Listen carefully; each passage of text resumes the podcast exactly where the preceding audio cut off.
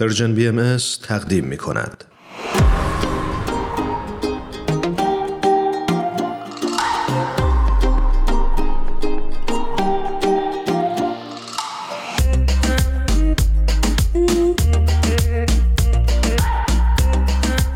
آقای امین غذایی عزیز رو روی خط داریم از اینکه دعوت ما رو پذیرفتن بسیار خوشحالیم امین خان خوش اومدید به برنامه خودتون. متشکرم از شما. ممنون که منو به این برنامه دعوت کردید. امین غذایی عزیز به درود میگم و ممنون که با ما همراه شدید. خواهش می‌کنم. در خدمت هستم. بفرمایید. برای اون دسته از شنونده هامون که شاید با امین آشنا نباشن بگیم که امین غذایی جامعه شناس هست و مدت زیادی که در زمین های مختلف این رشته مشغول تحقیق و فعالیت من سوال اول رو دوست دارم اینجوری مطرح بکنم که توسعه فناوری خیلی سرعتش زیاد شده و همطور که می‌بینیم داره به جایگزین شدن ماشین با انسان منجر میشه. این رویه چه خطراتی رو برای ما ایجاد خواهد کرد؟ بله. در واقع میشه گفت که توسعه فناوری از انقلاب صنعتی هرچی بیشتر باعث اتوماسیون شده. یعنی اتوماسیون منظور همینی که در واقع تولید کالا و خدمات نقش ماشین بیشتر شده. و مسئله اینجاست که منطقا وقتی ما فکر کنیم ماشین جای انسان رو می‌گیره پس انسان نیروی کار کمتری رو لازم داره که انجام بده. و بنابراین احتمالا زمان آزاد و وقت آزاد بیشتری رو داره که صرف کارهای دیگه کنه. اما متاسفانه واقعیت اینه که به خاطر وجود نظام سرمایه داری این اتفاق میفته که به جای اینکه مثلا وقتی یک کارفرمایی یک صاحب کارخونه ای یک صاحب مثلا یک فروشگاهی میاد یک ماشینی رو جایگزین نیروی انسان می‌کنه خب مثلا نمیاد به کارگراش بگه شما حالا به جای 8 ساعت بیاین 6 ساعت کار کنید 5 ساعت کار کنید و من همون حقوق قبلیشون رو به شما میدم. نه میاد دو تا کارگر رو اخراج می‌کنه. بنابراین اتوماسیون به بیکاری کمک می‌کنه یعنی باعث بیکار شدن نیروی کار میشه. و این به کرات و مرات اتفاق افتاده. خصوصا با توسعه فن آوری کمک می‌کنه به اتوماسیون اتوماسیون کمک می‌کنه بیکار شدن افراد. و این خب یه تغییراتی در سکتورهای تولیدی مختلف ایجاد می‌کنه. و حالا اگه نگیم در طولانی مدت در کوتاه مدت باعث اخراج خیلی از آدم ها افراد از نیروی از کارشون میشه شغلشون رو ازشون می‌گیره. و به هر حال ولی اینجا یک معمایی هست که بالاخره خب ما نمی‌تونیم بگیم که اوکی ما نمی‌تونیم ماشین وارد نکنیم یا اتوماسیون رو ایجاد نکنیم پیشرفت فناوری انجام نشه به خاطر اینکه نیروی کار اخراج میشه. ولی از سوی دیگر هم این جای تاسف داره که پیشرفت فناوری رو بارش و یا مسایبش رو باید مردم عادی بر دوش بکشن. این یک خطر خیلی مهمیه که اتوماسیون در واقع ایجاد می‌کنه. خطر دومی که حالا من کوتاه اشاره کنم اینه که ماشینالات یا توسعه فناوری تا حد زیادی کمک کرده متاسفانه به کنترل و نظارت روی کار انسان روی زندگی انسان. مثلا شما مسئول به یعنی مثلا نظارت همگانی روی رفتار انسان ها تو نقاط مختلف و این خطری وجود داره در مورد اینکه به حال زندگی خصوصی انسان ها تحت نظارت قرار بگیره. و این هم خطر دوم هست. البته ما می‌دونیم که با پیشرفت فناوری آیتی ممکن خطرات بیشتری هم ایجاد شه یا با پیشرفت فناوری هایی که مرتبط هستند با توسعه ژنتیک یا توسعه هوش مصنوعی و غیره و غیره. ممنونم از توضیح دمین جان. اشاره کردی به بیکار شدن نیروی کار. اگه این اتفاق بیفته که داره میفته در جامعه امروزی چطور میشه هنوز این حس مفید بودن رو در بین شهروندان تقویت کرد؟ اینکه احساس نکنن حالا که کار نمی‌کنن عملا عنصر بیفایده و بیمصرفی شدن در جامعه.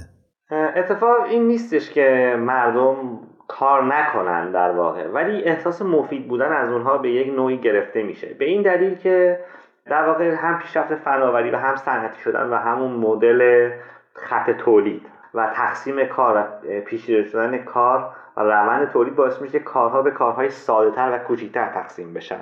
شاید همه ما اون فیلم چارلی چاپلین رو دیدیم که کار یک کارگری تبدیل میشه فقط پیش کردن و یک کار تکراری و ساده رو انجام میده. خب این واقعیت هنوز وجود داره. یعنی اینکه کارها به چنان کارهای ساده و ابتدایی تقسیم میشن که طرف عضو بسیار کوچیکی از یک نظام تقسیم کار بسیار بزرگیه و اون حس مفید بودن خب از وی می‌گیره. چرا؟ چون احساس تولید خلاقیت اینکه بتونه هنر یا توانایی ها و مهارت های خودش رو به کارش اضافه کنه یا در کارش بروز بده کمتر میشه. خب البته هیت های شغلی جدیدی هستن مثل همین آیتی که مثلا گرافیست ها هستن برنامه نویس ها هستن که شاید بتونن یک سری اون خلاقیت ها رو به کارشون اضافه کنن. ولی این بیشتر در هیته ها یا کارآفرینان الان ما اینو شاهد هستیم. همچنان در هیته صنعت ما این مسئله تقسیم کار رو می‌بینیم و حتی در کارهای تخصصی. و وقتی شما یک کار ساده تکراری یا روتین رو شما انجام می‌دید چه در بروکراسی چه در کارخونه خب احساس نمی کنید که شخصیت شما توانایی شما مهارت شما هنر و خلاقیت شما در کار بروز می‌کنه. و وقتی این اتفاق میفته شما احساس نمی کنید برای جامعه مفید هستید. یک مثال خیلی کوچیک بزنم ساده بزنم که من یک دوستی داشتم که در سرن کار می‌کرد یک شتاب دهنده بزرگ و دقیقا روی دستگاهی کار می‌کرد که دیتکتور بود. یعنی خب ایشون دکترای فیزیک داشتن فیزیک آزمایشگاهی. و روی دستگاهی کار می‌کردن که پیچیده ترین دستگاهی بود که دستگاهی هست که بشریت تاکنون اختراع کرده. خب شما فکر می‌کنید احتمالا یه همچین شغلی باید حتما به شما احساس مفید بودن دست بده. یعنی حداقل من دارم روی دستگاهی کار می‌کنم که پیچیده ترین دستگاهی که بشریت ابداع کرده. ولی همین دوست من می‌گفت که کار من بسیار کار کوچیک و ساده ای از نه حالا ساده بگیم ولی کار بسیار تقسیم و جزئی از یک فرایند بسیار بزرگی از نظام تقسیم کاره و از کار خودش راضی نبود احساس مفید بودن نداشت یعنی حتی این فردی که دکترای فیزیک آزمایشگاهی داره و داره رو پیش این دستگاه هم کار می‌کنه در اصل نظام تقسیم کار نسبت به کار خودش نگاه مفیدی نگاه مفید بودن نگاه مثبتی نداشت درست. حالا شما این رو نگاه کنید که در دیگر موارد از سکتورهای تولیدی چه اتفاقی خواهد افتاد؟ داشتم فکر می‌کردم که چقدر انسان پیچیده است. و زندگیش می‌تونه خیلی ساده و ابتدایی بشه در واقع. مثلا اینی که ما در واقع از زندگی خیلی چیز زیادی لازم نداریم. دقیقا ولی خودمون پیچیدش کردیم. بله یعنی حتی ارزای نیازهای حیاتی اساسی ما که می‌تونست در اثر فناوری خیلی ساده ارضا بشه و انجام بشه در واقع اتفاق نیفتاده. یعنی ما پیچیده‌تر زندگی می‌کنیم ولی همچنان وابسته هستیم به همان نیازهای حیاتی و اساسی خودمون. یعنی بیشتر وابسته هستیم. میشه گفتش که ما در قدیم ممکن بود محروم باشیم امروز بدهی داریم فقط. بیشتر اینجوری میشه گفت. سپاسگزارم ازتون. امی خان اشاره کردید به توسعه فناوری. می‌خواستم یه مثال بزنم. مثلا هوش مصنوعی معیارهای سنجش امر اخلاقی رو دگرگون می‌کنه یا نه؟ این قضیه خب هوش مصنوعی یک ارتباطی با مسائل اخلاقی داره. فقط هوش مصنوعی نیست. در واقع کل توسعه فناوری رو وقتی نگاه می‌کنیم ما با یک معمای نسبتا فلسفی و اخلاقی روبرو میشیم. میشه اینجوری گفت که توسعه فناوری در هدف چه کسانی قرار گرفته و به چه هدفی هست. ما می‌دونیم که توسعه فناوری باعث کاهش کمیابی میشه. یعنی کمیابی به این معناست که خب ما وقتی فناوری داریم بیشتر تولید می‌کنیم و کمیابی خب کمتر میشه یعنی در واقع فراوانی بیشتر میشه و این احتمالا به برخورداری انسان از امکانات و خدمات منجر میشه. اما همزمان این فناوری تا یه حد زیادی این مسئله رو به وجود میاره که انسان رو تسخیر می‌کنه انسان رو ممکنه حقیر بکنه. این مثال خیلی ساده بزنم. ما گوشی های اسمارت داریم تلویزیون اسمارت داریم اینترنت اشیا داریم. جهان ما ابزارهای ما دارن هوشمند میشن ولی انسان هوشمند نمیشه. یعنی انسان ممکنه همون نادام بمونه. یعنی برعکس عمل شده. گوشی های هوشمند ما رو ممکنه خنگ بار بیاره. یعنی ما رو وابسته و ناتوان بار بیاره. و به یک معنای یک تناقضی ایجاد میشه. به جای اینکه فناوری باعث توانمندی انسان بشه می‌تونه باعث وابستگیش باعث تضعیفش یا احساس تحقیرش بشه. یه مثال دیگه در مورد رسانه های اجتماعیه که در واقع توانایی تعامل ما با انسان ها بیشتر باعث انزوای ما شده تا اینکه واقعا ما واقعا روابط اجتماعی گسترده داشته باشیم. و این تناقضات رو ما می‌تونیم ببینیم و مسائل اخلاقی هم قطعا مطرحه. چرا؟ چون ما در واقع مسئله اینه که اخلاقیات اصولا یک اصول ثابت و منسجمی هستند. ولی وقتی فناوری وارد یک قضیه میشه تا یه حدی مسائل پیچیده تر میشن. برای مثال ما در مورد مثلا حریم خصوصی ما دچار مشکل اخلاقی هستیم. شما فرض کنید که یه کارگری یه کارمندی داره کار می‌کنه. و بعد کارفرماش میاد تو سوشیال مدیا تو پروفایلش نگاه می‌کنه که فلانی چه نظر سیاسی داره چه عقیده ای داره و روی کارش تاثیر می‌گذاره. یعنی مثلا ممکنه حتی اخراجش کنه به خاطر یک حرف.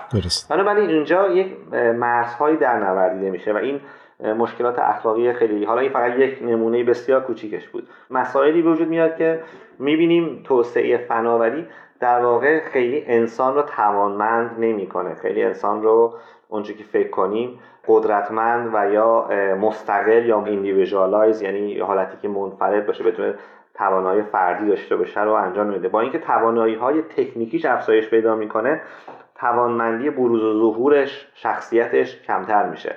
ما دوستان زیادی در مثلا رسانه اجتماعی داریم ولی تنها هستیم. دقیقا. مرسی از توضیحی که دادی امین جان. می‌خواستم ازت بپرسم که حالا چه کار میشه کرد که بر خلاف رویه‌ای که وجود داره بشه انسانها رو در برابر فناوری توانمند کرد؟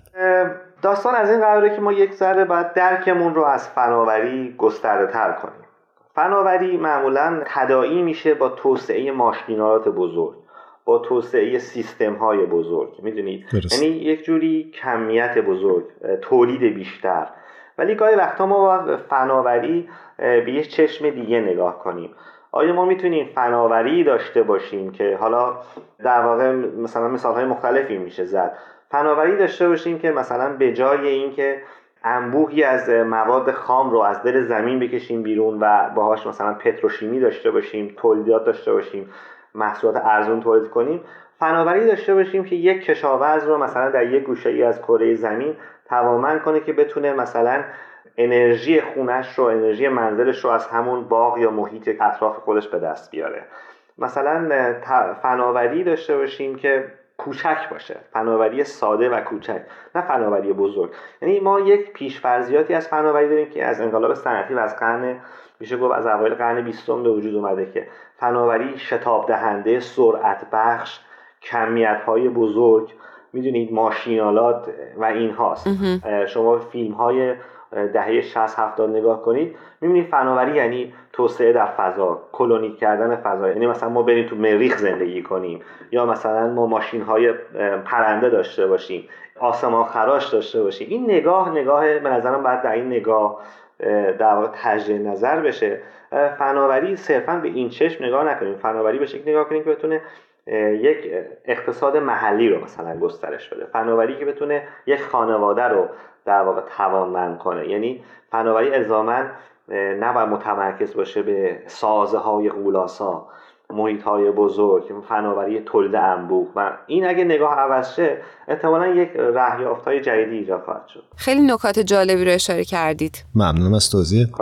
و در آخر نمی‌دونم یادتون هست یا نه ما دوست داریم که شما یک ترانه ای رو به شنونده های خوبمون تقدیم بکنید.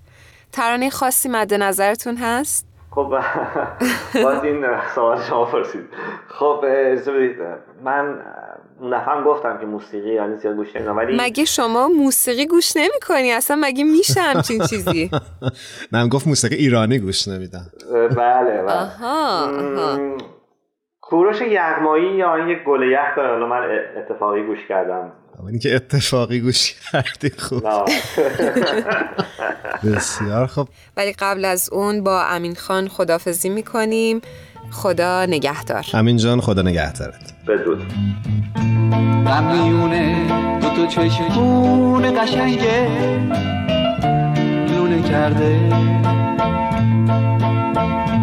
شب تو موهای سیاهت خونه کرده. دو تا چشمون سیاهت مثل شبهای منه سیاهی های دو چشمت. مثل غمهای منه وقتی بغز از موجه هم پایین میاد بارون میشه. سیل غم آبادیمو ویرونه کرده. با من میمونی تنهاییمو باد می‌بره. دو تا چشم بارونه شبونه کرده. بهار از دستای من پر زد و رفت. گل یخ توی دلم جوونه تو اتاقم دارم از تنهای آتیش می‌گیرم. عشق کوفه توی این زمان کرده چی بخونم؟ جوونیم رفت صدام رفته دیگه. گل یخ توی دلم جوون کرده چی بخونم؟ جوونیم رفت صدام رفته دیگه. گل یخ توی دلم جوون